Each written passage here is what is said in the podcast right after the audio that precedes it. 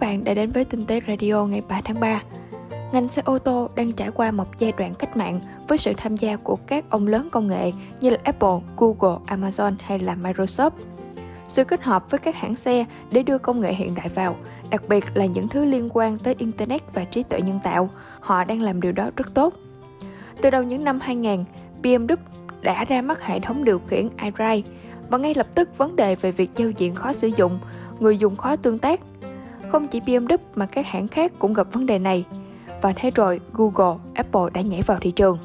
Cả hai đều có những giải pháp riêng dành cho xe để chỉ đường, nhắn tin, nghe nhạc. Về cơ bản là bạn sẽ kết nối điện thoại của mình vào hệ thống giải trí của xe. Sau đó, giao diện đặc biệt sẽ xuất hiện với các app để bạn sử dụng trong lúc lái xe. Ngày nay gần như mọi hãng xe đều đã hỗ trợ Apple CarPlay hay là Android Auto. Một số mẫu xe còn hỗ trợ cả hai, thậm chí là phiên bản không dây của cả hai luôn. Riêng với BMW, họ hợp tác với Microsoft để phát triển trợ lý ảo cũng như tích hợp các tính năng AI, nhận diện hình ảnh, nhận diện giọng nói, đưa ra các gợi ý dựa trên thói quen của người dùng là những thứ mà Microsoft làm tốt. Amazon cũng đang làm việc với nhiều hãng xe để tích hợp Alexa, trợ lý ảo của họ vào Ford, BMW, Toyota. Genesis, nhánh xe cao cấp của Hyundai, tích hợp Alexa sâu tới mức bạn có thể nhờ Alexa nổ máy sẵn trước khi bạn bước ra tới xe, tất cả chỉ bằng giọng nói. Các bạn vào bài viết của Mách Di Luân để tham khảo thêm nhé. Hôm qua mình đã có một bài trải nghiệm laptop MSI Prestige 14 Evo. Laptop văn phòng gọn nhẹ, thanh lịch, cấu hình mạnh mẽ. Cụ thể thì chiếc laptop này được sinh ra để đáp ứng nhu cầu học tập, làm việc, sáng tạo nội dung, những công việc văn phòng ưu tiên thiết kế. Ưu điểm của MSI Prestige 14 Evo đến từ cách thiết kế chú trọng đáp ứng trải nghiệm công việc, giải trí lẫn cấu hình mạnh mẽ với thế hệ Intel 11 và thời lượng pin lâu dài. Sự gọn gàng của máy đáp ứng tốt việc mang theo hàng ngày, tính chất công việc cần di chuyển, đầy đủ các phím chức năng, màn hình chống chói, viền mỏng là những trang bị giúp cho trải nghiệm tốt hơn trong quá trình làm việc. Máy được thiết kế với phần bản lề nâng lên khi làm việc. Thiết kế kiểu như thế này sẽ giúp cho máy tản nhiệt tốt hơn vì cái khe tản nhiệt nằm ở dưới. Ngoài ra thì phần bản lề nâng này còn giúp việc đặt tay gõ phím cũng thoải mái và đỡ mỏi.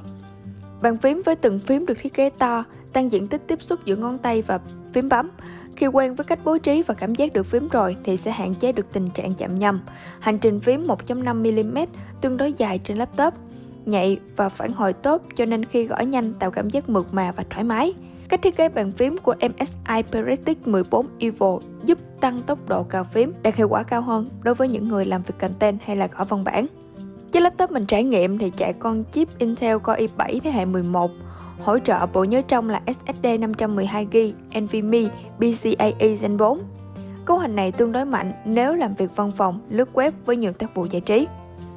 Cụ thể hơn về hình ảnh, chi tiết các bạn vào bài viết của mình để tham khảo nhé.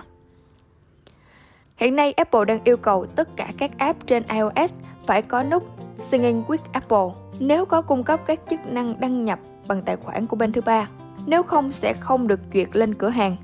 Cho nên, cơ quan chức năng muốn điều tra xem là Singing with Apple có khiến cho người dùng gặp khó khăn hơn nếu họ quyết định đổi sang các nền tảng khác như là Android hay là Windows hay không. Một số thành viên Quốc hội Mỹ cho rằng Apple đang lạm dụng sự kiểm soát của họ về phần mềm để làm hại các đối thủ cạnh tranh. Lưu ý rằng đây chỉ mới là việc điều tra, Apple có vi phạm hay không thì chưa biết. Ngay cả khi có quyết định rằng Apple vi phạm thì cũng phải mất nhiều năm để Apple Apple làm theo. Điều gì xảy ra với những suất ăn không được dùng trên các chuyến bay? Trung bình cứ mỗi chuyến bay xuyên Đại Tây Dương kéo dài 10 giờ với khoảng 300 hành khách thì sẽ có khoảng 600 bữa ăn được dự trữ. Với chất lượng, số lượng bữa ăn phụ thuộc vào loại ghế và hãng hàng không mà bạn chọn. Theo Hiệp hội Vận tải Hàng không Quốc tế cho biết, chỉ tính riêng năm 2017 đã có hơn 1,14 triệu tấn thực phẩm đã bị lãng phí đến từ việc phục vụ suất ăn trên chuyến bay. Hầu hết các suất ăn, nước uống không được tiêu thụ và con số này ngày càng tăng lên nhanh chóng. Nguyên nhân của sự lãng phí này đến từ hành vi ăn uống khác nhau của mỗi hành khách. Theo hãng Ring America cho biết, trung bình mỗi hành khách sẽ tạo ra khoảng 1 kg chất thải cho mỗi chuyến bay. Một số người nghĩ rằng các suất ăn chưa được dùng thì vẫn còn mới và có thể phục vụ được trên chuyến bay tiếp theo, nhưng trên thực tế, bất kỳ thực phẩm nào còn sót lại từ chuyến bay đều được xem là đã cũ và cần được thay thế.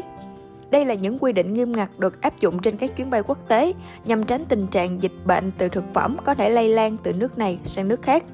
Bên cạnh đó, ở những chuyến bay dài, thức ăn sẽ rất nhanh bị hỏng, không còn giữ được mùi vị và buộc phải thay thế liên tục mỗi chuyến. Phần lớn lượng thực phẩm thừa sẽ bị vứt đi ngay khi máy bay hạ cánh. Các xe tải chuyên dụng sẽ vận chuyển lượng thực phẩm này đến một cơ sở quản lý chất thải trong khu vực sân bay, nơi mà mọi thứ sẽ bị thiêu hủy bởi một cái lò lớn. Một số loại thực phẩm có thể được phân loại và đưa trở lại chuỗi cung ứng, chẳng hạn như các gói đường, thức ăn vặt trong gói, rượu chưa được mở, có thể sẽ được sử dụng lại trên các chuyến bay khác. Và trong những năm gần đây, một giải pháp khác cũng được áp dụng đó chính là quyên góp thực phẩm dư thừa.